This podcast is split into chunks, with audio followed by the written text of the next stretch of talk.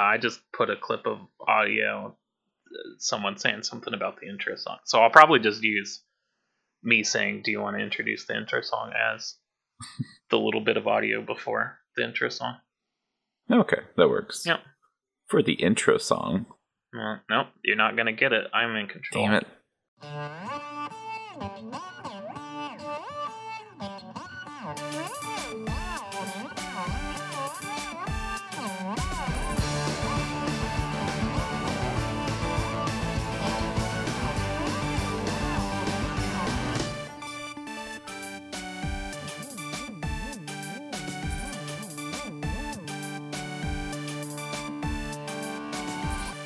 Welcome to Double Issue. Uh, this is the show where I, Daniel Poole, and my co host, I'm Quentin Pongratz.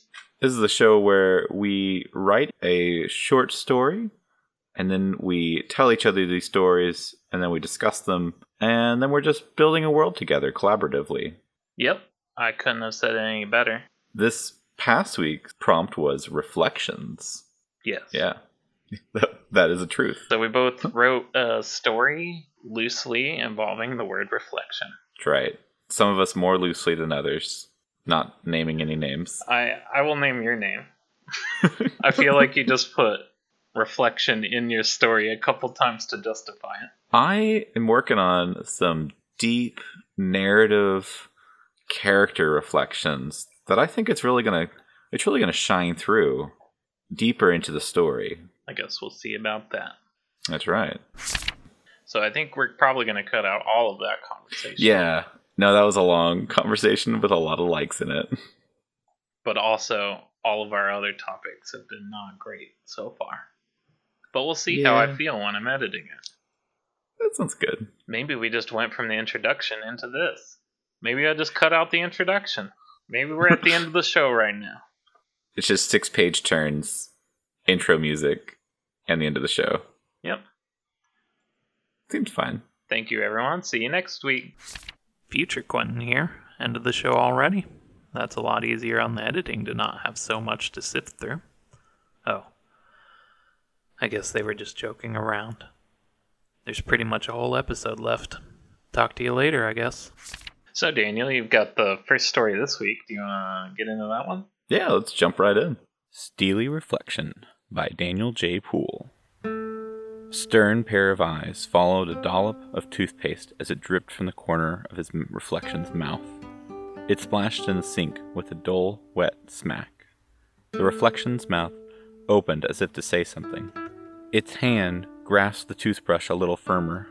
Their eyes fell as they closed, their mouth open again. Metal clashing on metal broke the silence. A bulbous red man with bright red skin tore a car in half with his bare hands beyond a patchwork metal fence. His gut peeked out from under a ratty undershirt. Stains ran down the front of his bathrobe. He smashed the car and yanked the engine out. He separated plastic from steel and other things he could part out. Hey, keep it down, Garth, the man yelled from his bathroom window. Come down here and make me, Barney, the man yelled back from his side of the fence. Barney, in the bathroom, slammed his window against the sill. Garth, in his scrapyard, spiked his engine on the ground. Cursing for no particular reason, Barney got dressed. He removed his bathrobe and replaced it with a jumpsuit. He gave thought to brushing his hair, but eye in the balding spot just flipped his reflection off and headed downstairs. He banged his head against the lip of the ceiling just above the stairs. He cursed at it. There was a well worn section of wood where his head hit. The smell of bacon filled the air at the base of the stairs. He turned and entered the kitchen. A young woman smiled and greeted him. She set out plates, utensils, and served runny eggs with bacon. She poured a cup of coffee. Morning, Tanya, Barney said, walking in. Morning, Daddy. What's your plan for today? I'm going to try and watch TV, quietly. And? she asked, sitting down. And stay out of trouble. She smiled and passed him a pile of mail. She started to say something, but he cut her off. I'm an adult. I'm fine. So you yelling at Uncle Garth 'cause you enjoy it? Hey, don't call him Uncle, he said, rubbing his knuckles. Scars striped his hands. He threw down his fork. That's just how we communicate. A clock, shaped like a cat, talked with each wag of its tail. His eyes followed the lines of the table pattern. Blobs and squiggles weaved themselves together. She placed a hand on his and squeezed. Please, Daddy, try to talk calmly to Garth. I'll think about it. And yellin' don't count. They both laughed. Tanya laughed a little more than Barney. He picked up his fork. Tanya asked, Do you even remember why you two started fighting? He thought for a few talks of the cat's tail. It was probably your mother. We always fought over her. They glanced before they both broke away. He started reading through his mail. She put up her plate and filled a travel mug with the last of her coffee. Stirring in some sugar, she said, I'll be out late. I have my night class. Do you need anything while I'm out? He shook his head. Love you, Dad. Love you too, Sparkplug. She rolled her eyes at the nickname. Taking her keys and mug, she heaved her bag over a shoulder and left the house. She waved to Garth. He sat on the hood of what had been a semi trailer truck. His pink gut peeked out from under his shirt. Barney glanced over the morning paper. He took it and his coffee to the living room.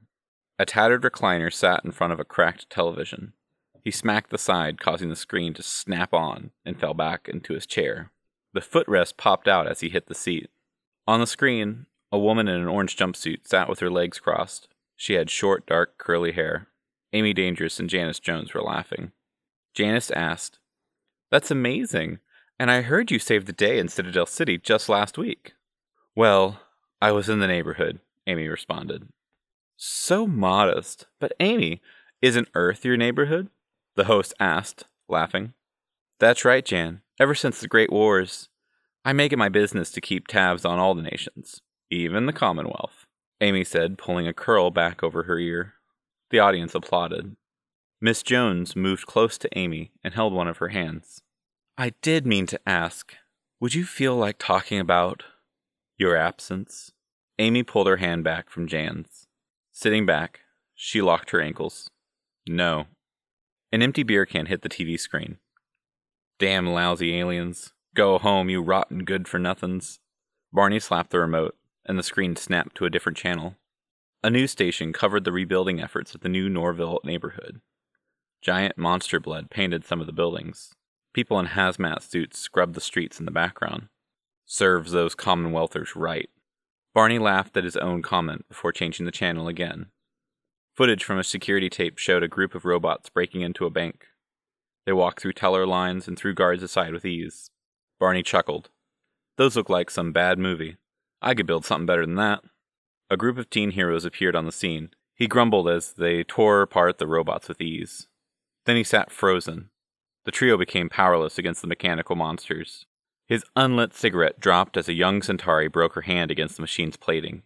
Holy smokes! He sat forward with a jump. He watched more of the footage. He frantically shuffled through papers piled on a TV tray next to him. Pulling one coffee stained page, he rushed to his landline. He dialed a number from a list by the phone. Hello, Citadel Police, Central Station, a voice said dryly on the other end. This is Officer Gomez. Hey, Frankie, it's Barney. Barney Steele? Barney! What the hell? I thought you died. No, just semi retired. How's Hildy? Barney swallowed. Sorta dead. Oh, shoot. Sorry, buddy. That's fine. It was a while back. Hey, wanted to ask. Do you goons have a wrecker lined up for those robots? Steele rubbed his bottom lip with his index. Man, I tell you, between the kaiju cleanup and all the refugees, we really haven't thought about it. That junk is just taking up space, Frank replied. Well, I'm still licensed to salvage superweapons, and I'll undercut anyone that bids on them, Barney said, rolling on the balls of his feet. What makes you interested, old man? Old? I'm not that old. Gonzalez laughed at that. Uh, uh, just professional intrigue. He didn't reply right away. A few muffled voices talked in the background. Finally, G- Gonzalez came back on the line. If I say yes, Will I regret it? Two flatbeds with shrink wrapped wreckage pulled into Barney's half of the lot the next day. Police tape and hazard stickers littered the sides of the delivery. Steele grinned and ran his hands over the shipment. Officer Gomez hopped out of the cab. What's the big deal with the fence? The officer gestured to the sheet metal wall between Barney's and Garth's yards. Barney waved the question off. We had a split. He stays on his side, I stay on mine. Garth peeked over the wall. His wispy white hair blew in the wind. He yelled, You actually took a job? I thought the only thing you were wrecking these days were your tatoitis. Screw off, alien. Barney waved his middle finger toward the wall. Frank held his arms up. Hey, listen, you two.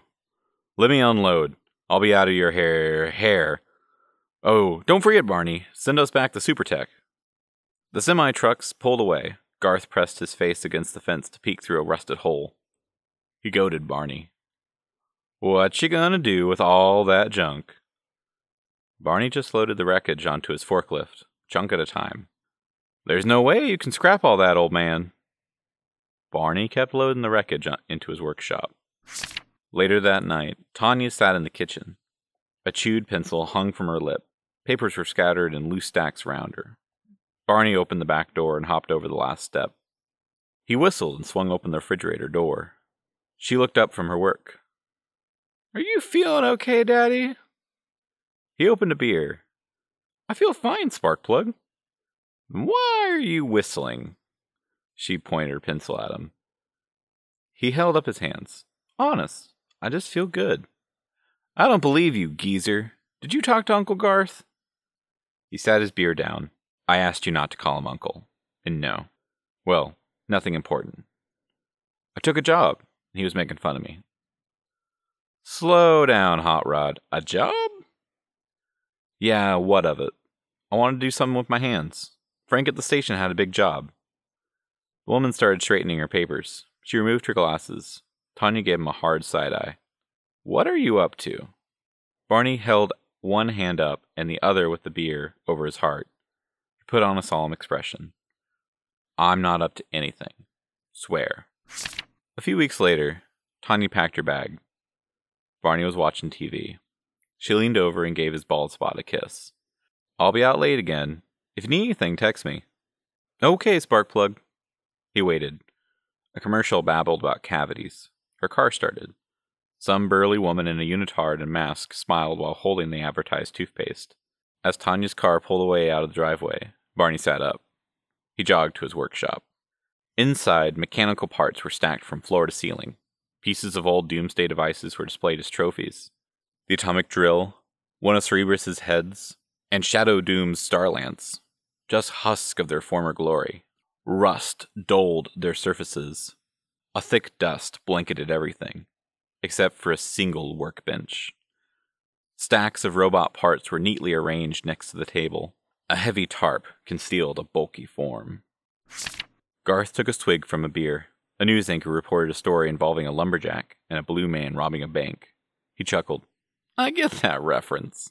His doorbell rang. He grumbled. Getting up from his chair, he made his way down the hall to the front door. Framed newspaper clippings, photos, and magazine covers lined the walls.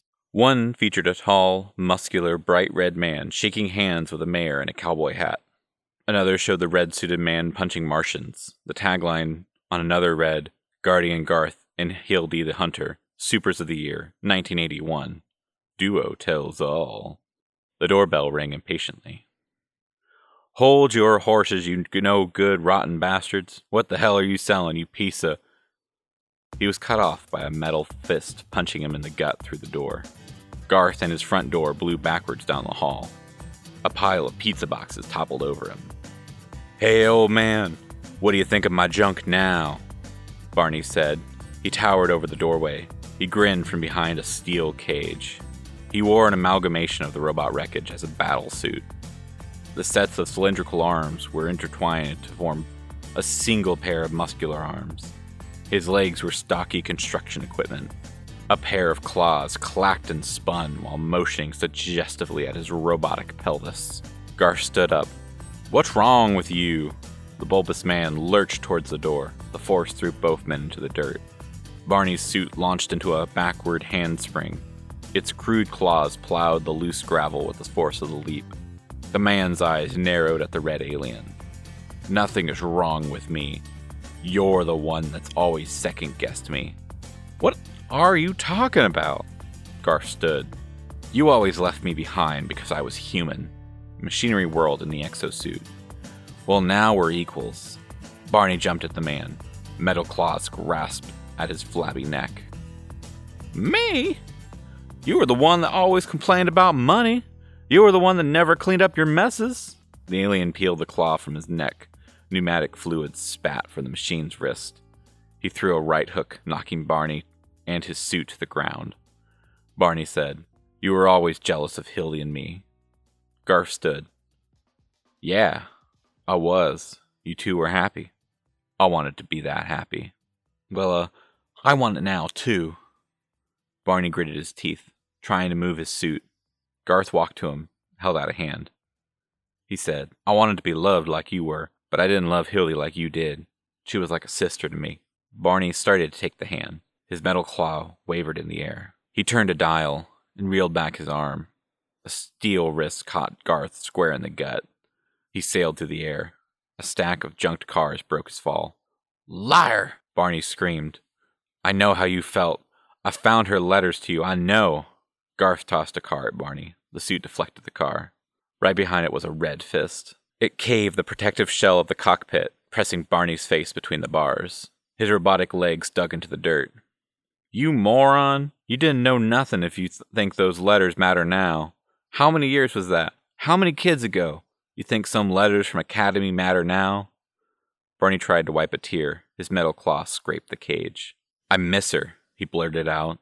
A pair of stern, pale eyes followed a tear as it dripped from the corner of the steel cage. It splashed in the dirt with a dull, wet smack. Barney and Garth opened their mouths to say something, but both stopped.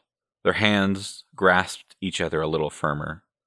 Their eyes met as they closed their mouths again. Garth said, We all do. In the suit, Barney could look his neighbor straight in the eye. The men embraced. Oh, hell no! A voice yelled from the front gate. Tanya stomped toward the two. I know that isn't police property you are wearing. Are you idiots fighting? What is wrong with you? Garth patted Barney on the back. It's like she never left. The end. For now.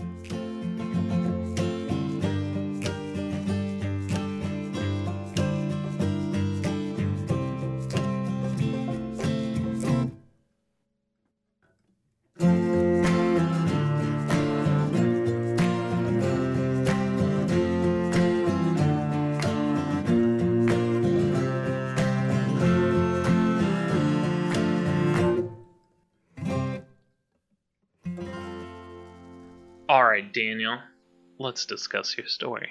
Do that.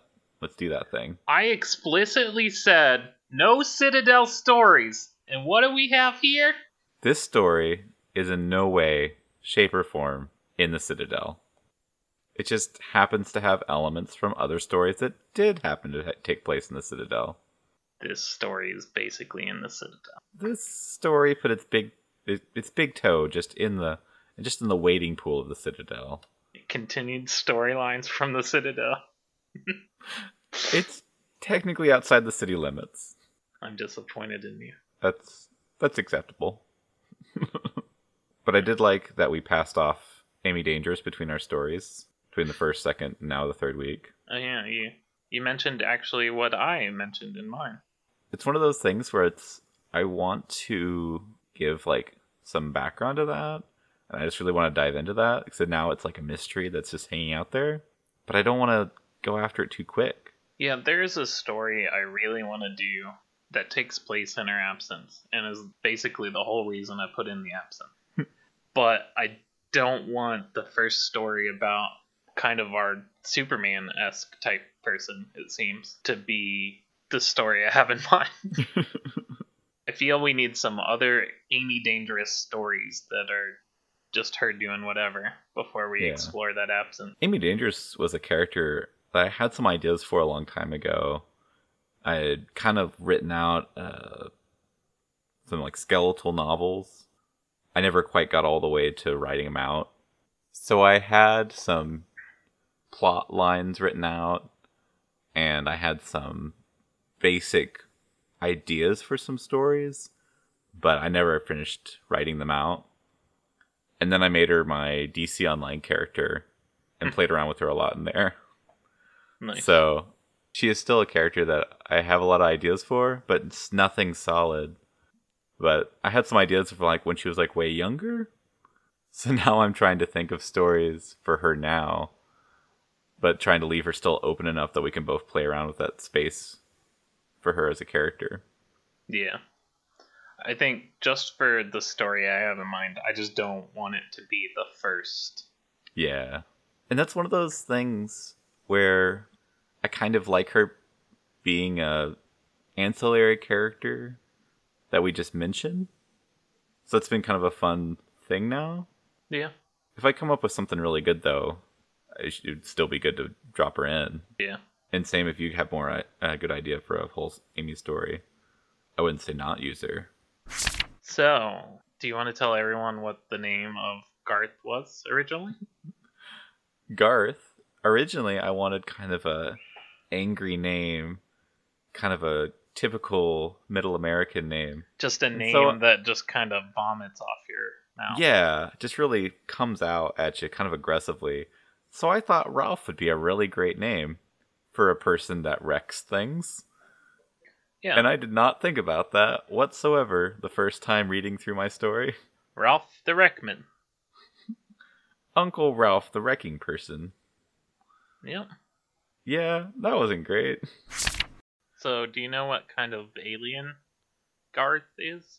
I was couldn't quite decide. I didn't want to make him just another Centauri. Yeah. So, I think he's more of just a strong uh, alien but I didn't have an exact idea of what I wanted him to be. So it's maybe a space I'll want to explore more at some point.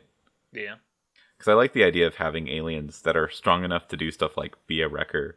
Is he also just very large, like Ralph? Yeah, I was. That imagining... is how. That is how I immediately pictured him when I read it first. Because I imagined him being just like super muscly, maybe something like the orcs from World of Warcraft are just like dumb big. But in Garth's case, he is also just out of shape, even though he is very strong for being on Earth. I thought the idea of a thrift store Iron Man was really cool. And so I wanted to build up a character who was sort of a junkyard superhero, or at least a junkyard super powered person. Yeah. And so I like that concept. And then just a story hadn't clicked yet for me. So this is the first time that I was like, yeah, that concept that could work in this story concept.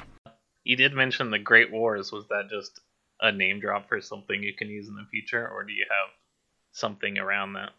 I wanted to leave it somewhat ambiguous because I liked the idea of having Great Wars, like uh, Captain America Civil War kind of event, maybe.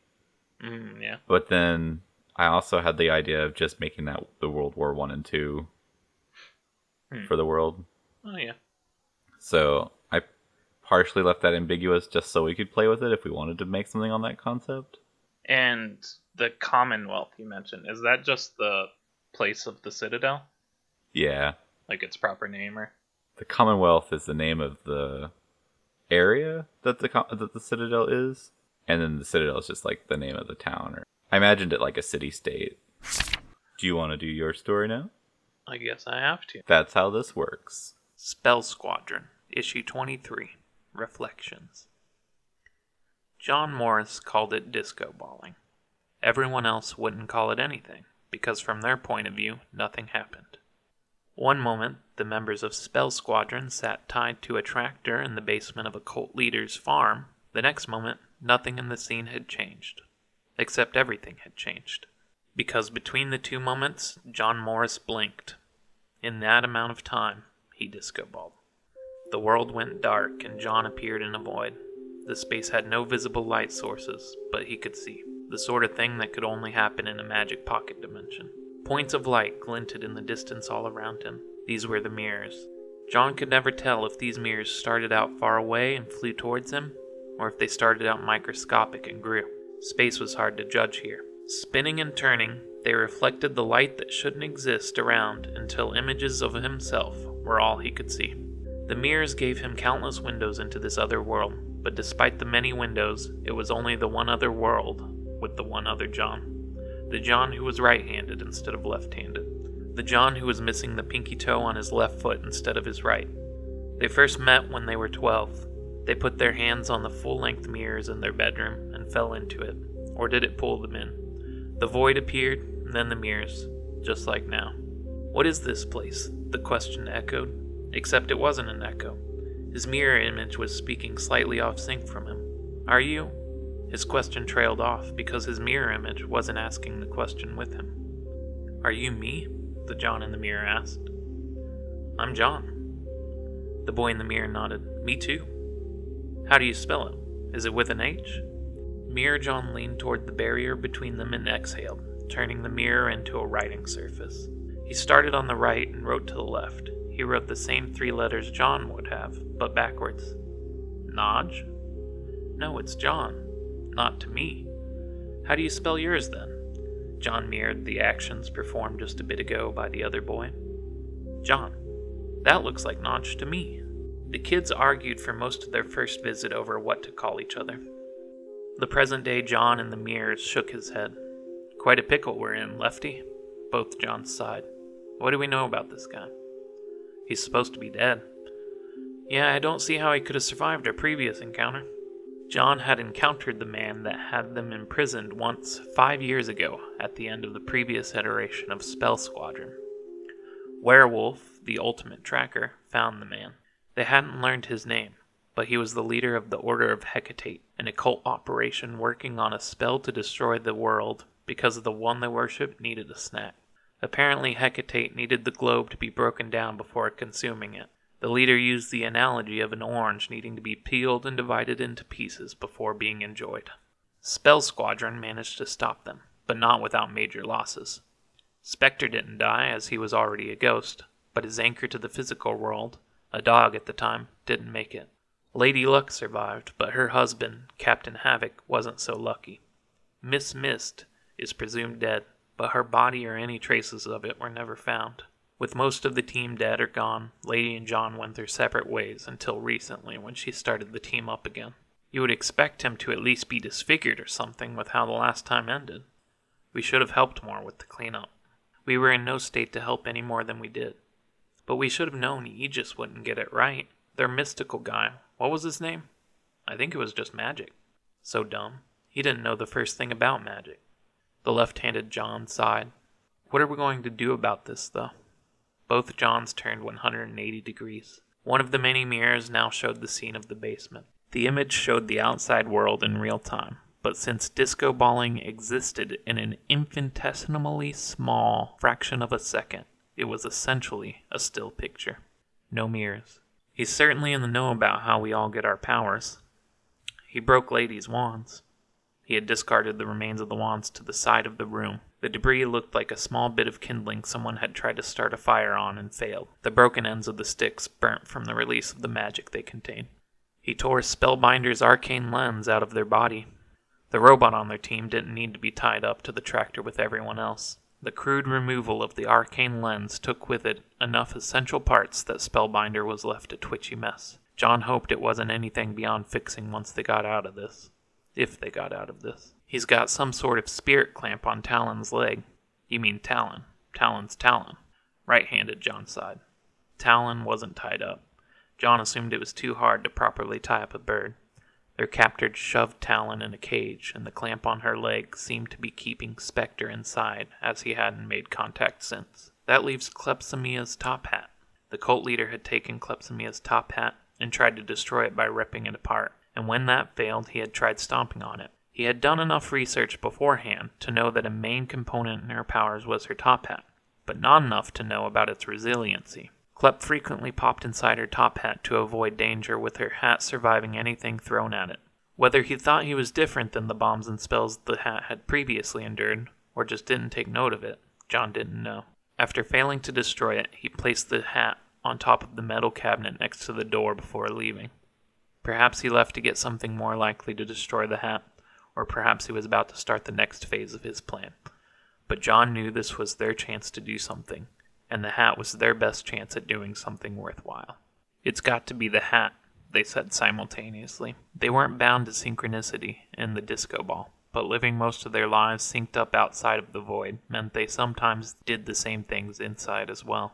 How are we going to get it to Klepsomia? He didn't leave anything even slightly reflective in here. Yeah, the tractor is too rusted to be of any use. Remember, John said in a deeper voice than his own, there are reflections everywhere. They laughed. As we get older and older, I think more and more that he was as lost in the world of reflection magics as we are. Did our baddie have a belt buckle or anything? The John in the mirrors closed his eyes in remembrance. Not that I can recall. Wait, I think I got it. John looked over to Lady and was ready to get her attention, but her attention was already on him. What do you have? How do you always know when I've disco balled? She sighed. It was cute to call it that when you were a kid. Not so much anymore. Whatever. What do you have? A long shot. Can you give me some good luck? Lady Luck frowned. Without my foci, it'll apply to everyone around here. I know, but it's the best shot we've got. I'm just disclaiming. Say when. John shuffled his body so he could turn to the teen girl beside him. Kleps, can you cry for me? What? She tried to give him a skeptical look, but in the current circumstances, her face contorted to something closer to awkward discomfort. I need you to look at your hat and tear up if you can. Her face showed she still wanted to ask questions, but she nodded. I'll try. She took her eyes from him and focused on the other side of the room. Her eyes started to water a bit. Now, don't look away from your hat and don't close your eyes. Okay. All right, lady, let's go. John inhaled as much air as his lungs could fit. He pursed his lips and then aimed at Klepsomia's eyes and blew out a burst of breath. Eyes weren't the most reflective surface. The tears boosted it a bit, but he would need some luck in order to get a wind spell to affect the hat. Luckily, they had Lady on their side. Klepsomia strained not to blink, her face twitching in an effort to keep the eyelids from their involuntary response. John could see in the reflection of her eyes the hat start to wobble. Blink, he said before reloading his lungs. She blinked and then went back to staring at the hat. He blew into her eyes again, and then he heard the hat fall to the floor on the other side of the room.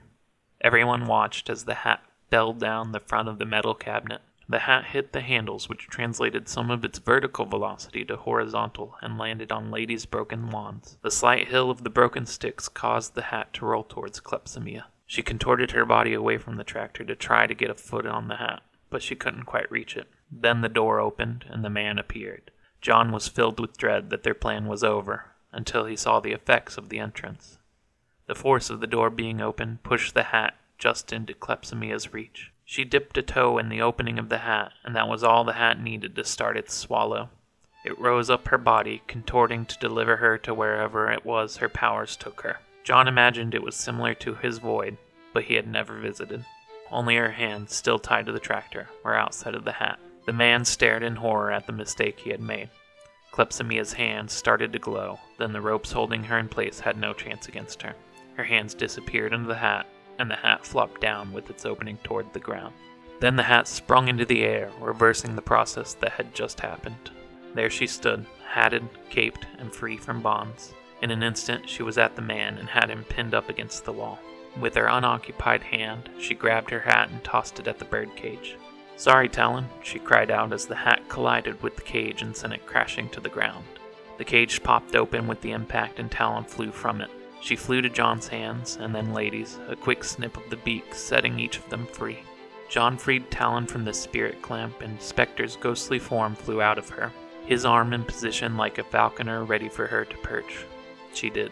John turned to Lady while rubbing his wrists. Looks like we turned this one around. She stood. Lucky break. Lady winked and then rushed over to help Klepsomia. The end. For now.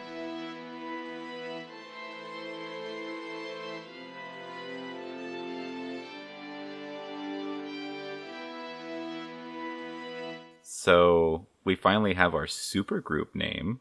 Yeah.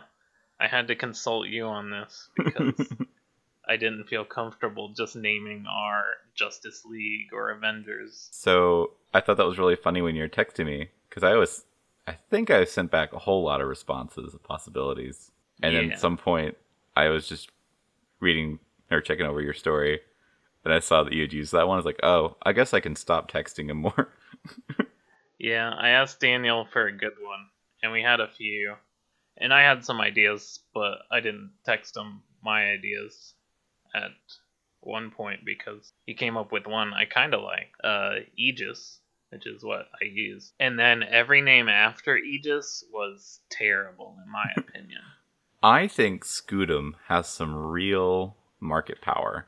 I think we can get that on shirts. What was another one? Advocates? Yeah. That was terrible.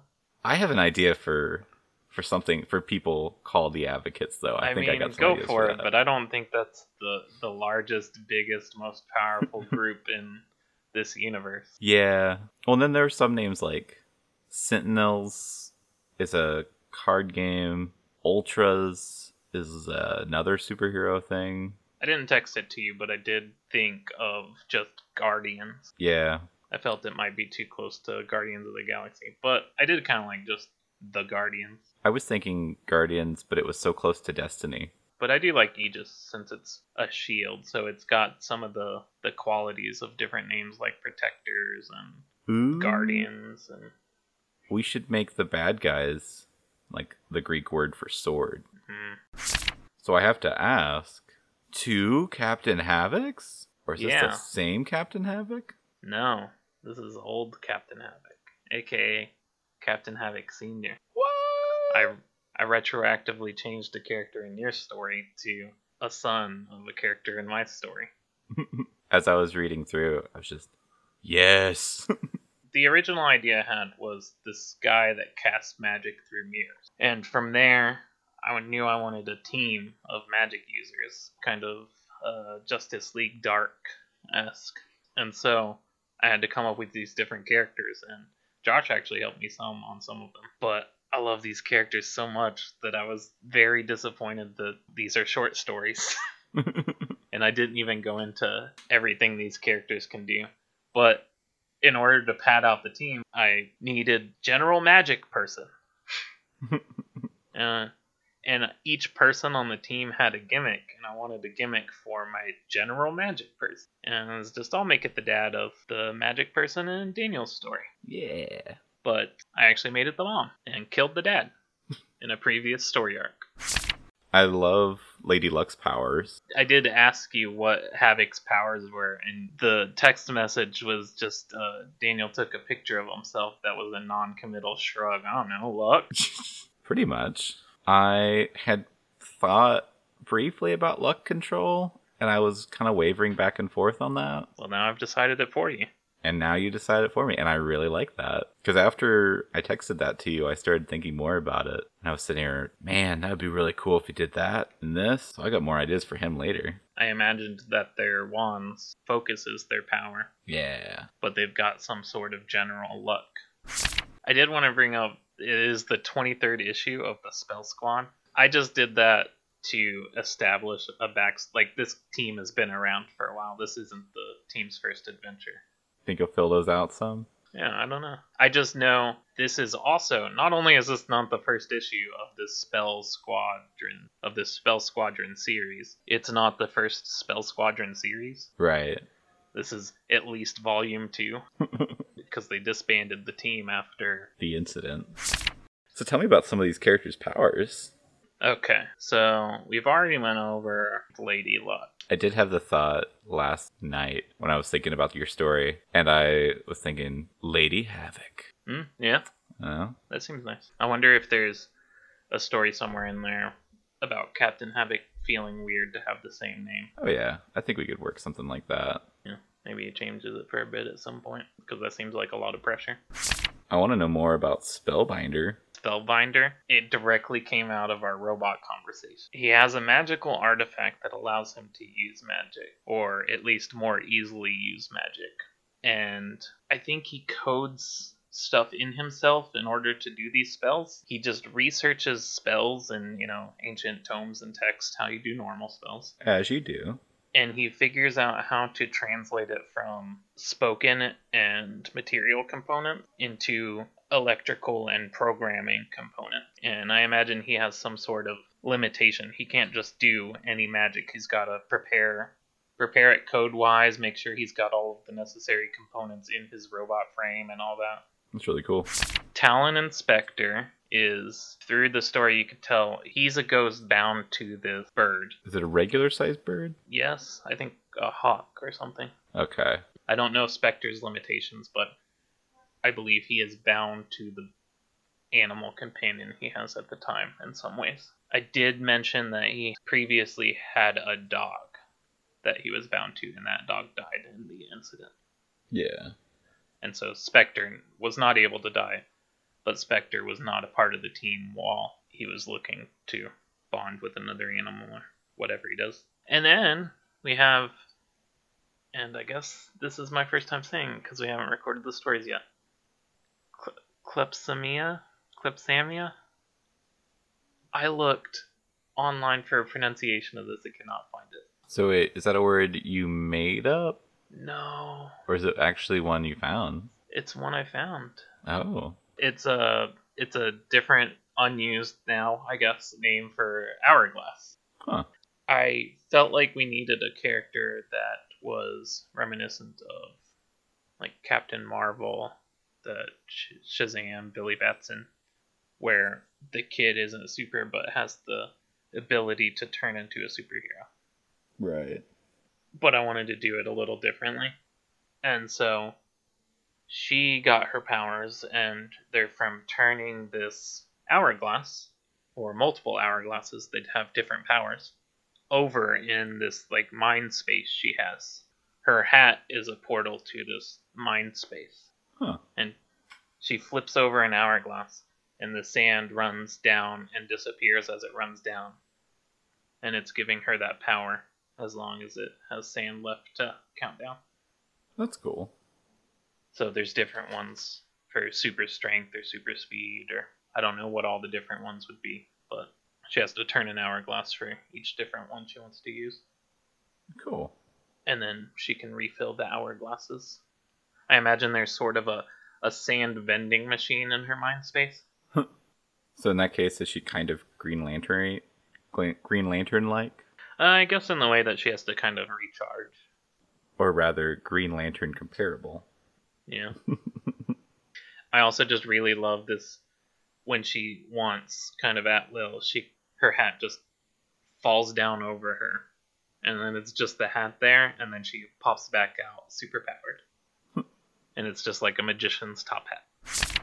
So I guess since our topic this week was reflections, our deep dive will be about reflections. So let's start off with how do mirrors work? Yeah, like is there just is there a second person inside the mirror? Is that what I see? Yeah, Okay.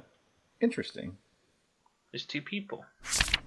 Our next prompt will be cliffhanger. We're going to each do a story that ends with a cliffhanger, and then the next episode after that, we will swap stories and resolve the cliffhangers. Do we need to be nice with the cliffhangers? No, I think just have a story that ends without an ending.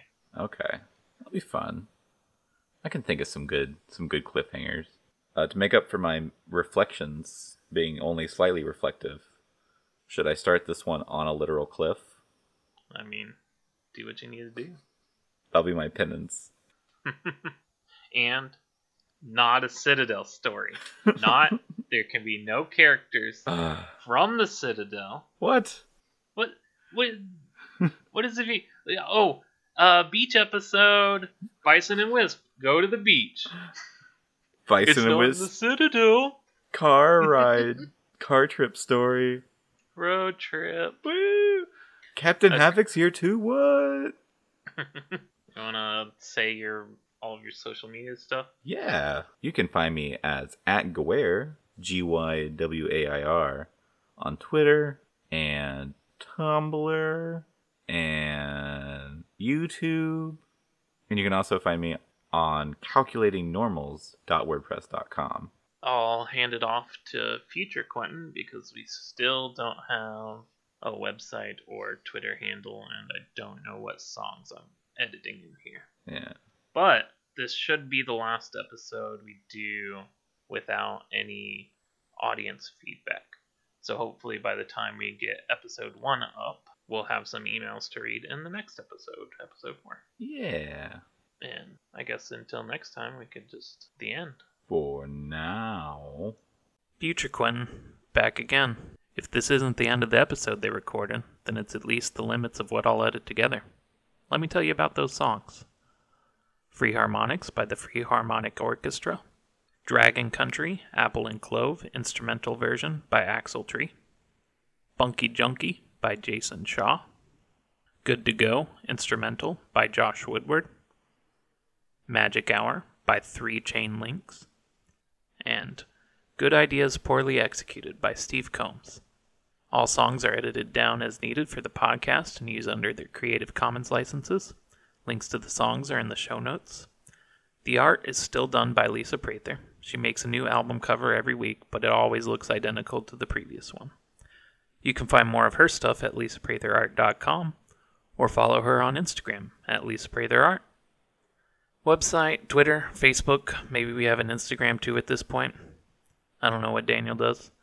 All of those things you can find some links I'll put in the show notes, or just Double Issue Show is the username for most of it. You can do an email at doubleissueshow at gmail.com, and you really should send some emails so you don't disappoint the Quentin in the show that said the next episode he'd have some emails to read. Speaking of the next episode, it's actually going to shake up the format a bit. That's all I'm going to say about it for now, but if you're paying close enough attention to the whole episode, there are actually clues sprinkled throughout. Happy hunting. Say your thing, Daniel. I thought I had something really clever, but it wasn't coming to me.